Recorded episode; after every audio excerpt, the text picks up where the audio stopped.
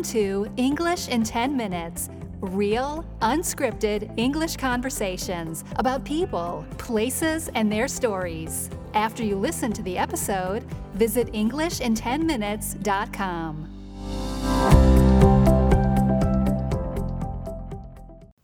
Today, Wendy and I are talking about the Maya world. The Maya were a pre Columbian civilization that thrived for centuries in Mexico and Central America, and they've left behind a lot of great archaeological sites, and we've been lucky enough to visit a lot of these sites. We have quite a few of them. And so the inspiration for this episode actually came from a few episodes back when we were talking about Peru, and you mentioned that somebody said to us once, if you've seen one pyramid in Mexico, you've seen them all. Mm-hmm. And I remember very specifically that exact conversation. And we met this um, Israeli couple and we spent a couple of days uh, traveling with them in Mexico. And they were basically going from one beach to another in Mexico and had just been to this one Maya site. And we were doing pretty much the exact opposite, which was that we went to quite a lot of Maya sites, uh, about 10 or even more, and only one beach.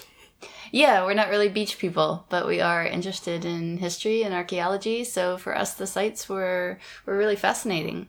And as we said with Peru, I think it's it was worthwhile for us to visit a lot of these different sites. Every time you go to one, you see something a little bit different, or you have a slightly different experience. And so we felt that yeah, it was worthwhile to to visit more of these sites probably than most people do. Yeah, for sure. And they're all, you know, they each have their own individual characteristics. They're in their own different landscapes. You know, some of them are right on the beach or they're very close to popular resorts. And so they get a lot of tourists. And then others are much more remote and they might be hidden away in a forest somewhere. It might be pretty difficult to get to.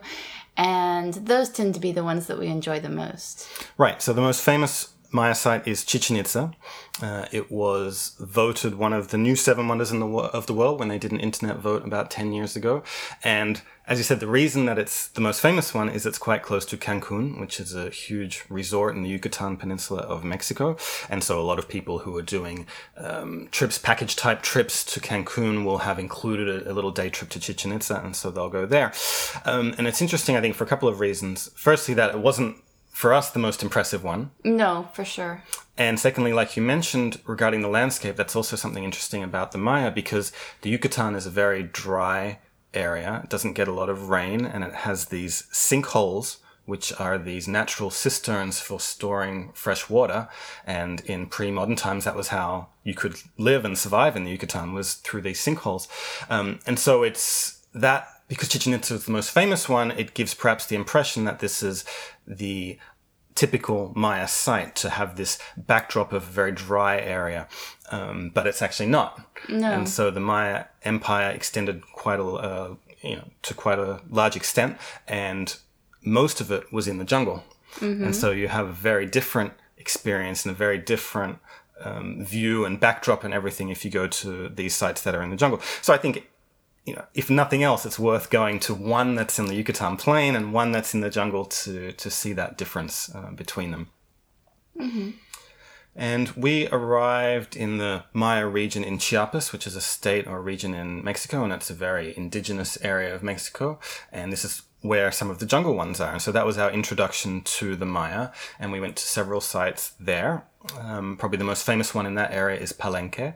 And there's quite a lot of impressive structures there. There's a palace which has this tower, and we didn't see anything like that at any of the other sites. So already that was something unique that we saw at Palenque. I remember at the time I think I was driving this, but we were trying to be the first people to arrive every day when we went to these Maya sites. Yeah, you were definitely driving that. but it was great because it meant that you could go in and you'd be the only person in there, or you'd be the first person in there, and so mm-hmm. you could see these sites. Um, we know before the tour buses arrived and mm-hmm. things like that. I remember the same Israeli couple who went to Chichen Itza said, you know, all of their photos have all these tourists in them, and um, you know, I tried to avoid that. Yeah, well, you're really into photography and you do like to have photographs of, of landscapes and of architecture, generally without any people in them. You're not really big on people in your photos.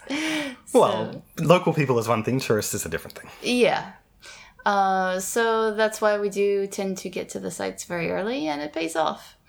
So the other two sites in Chiapas that we went to were Bonampak and Yaxchilan, and Bonampak is interesting because it has murals and no other Maya site has murals, or certainly none that we went to. And so that was again a different aspect, something that was really worthwhile seeing, and it, they were very vibrant. Yeah, yeah, the colors were really bright.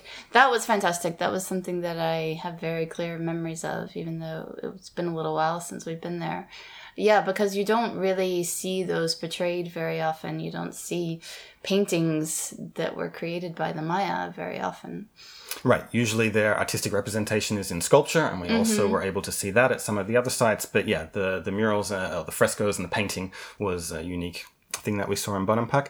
And the other one was Yaxchilan, and this was really in the jungle, and we had to travel there by boat, and that was the only way you could get there.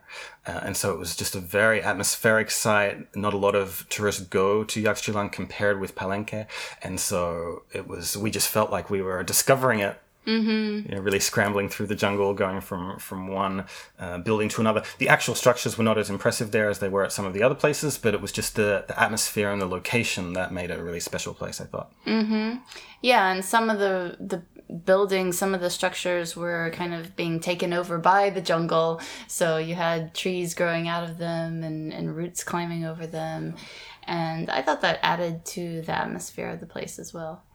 So then from there we went, we did go up to the Yucatan Peninsula. So we visited Chichen Itza, Uxmal, and several other smaller sites as well. There was one small one in particular. I remember that we went there because there was uh, some kind of gate or doorway that was decorated like a giant face mm-hmm. and it had these teeth that you had to climb mm-hmm. over to get through. So just little things like that can make a, a site worthwhile um, to visit. And we went to Guatemala and then we went to Tikal, which is really the most spectacular of the Maya sites, I think. Yeah, I would have to agree.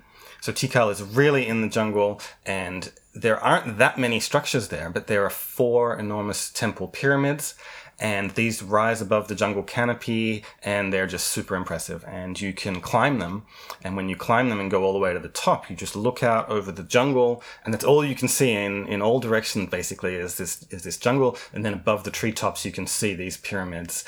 Um, you know, going higher than the trees. And so that's really something.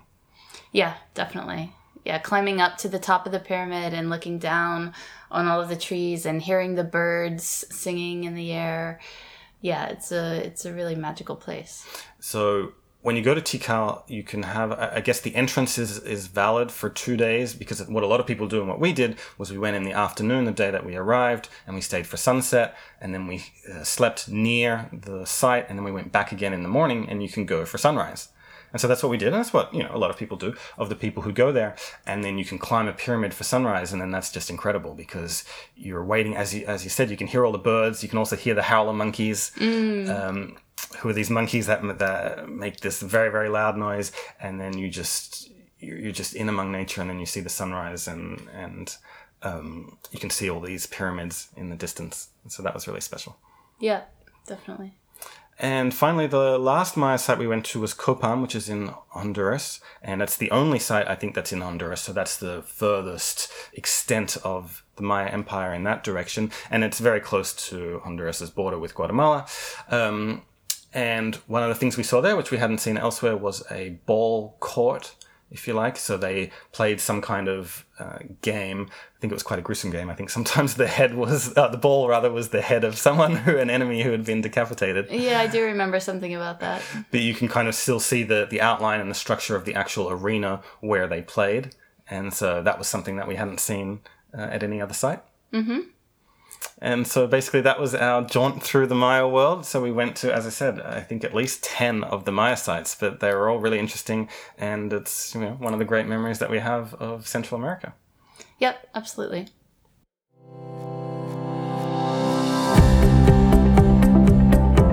Thanks for listening to English in 10 Minutes. To download a worksheet for this episode, including the most useful vocabulary and a full transcript of the conversation, visit EnglishinTenMinutes.com.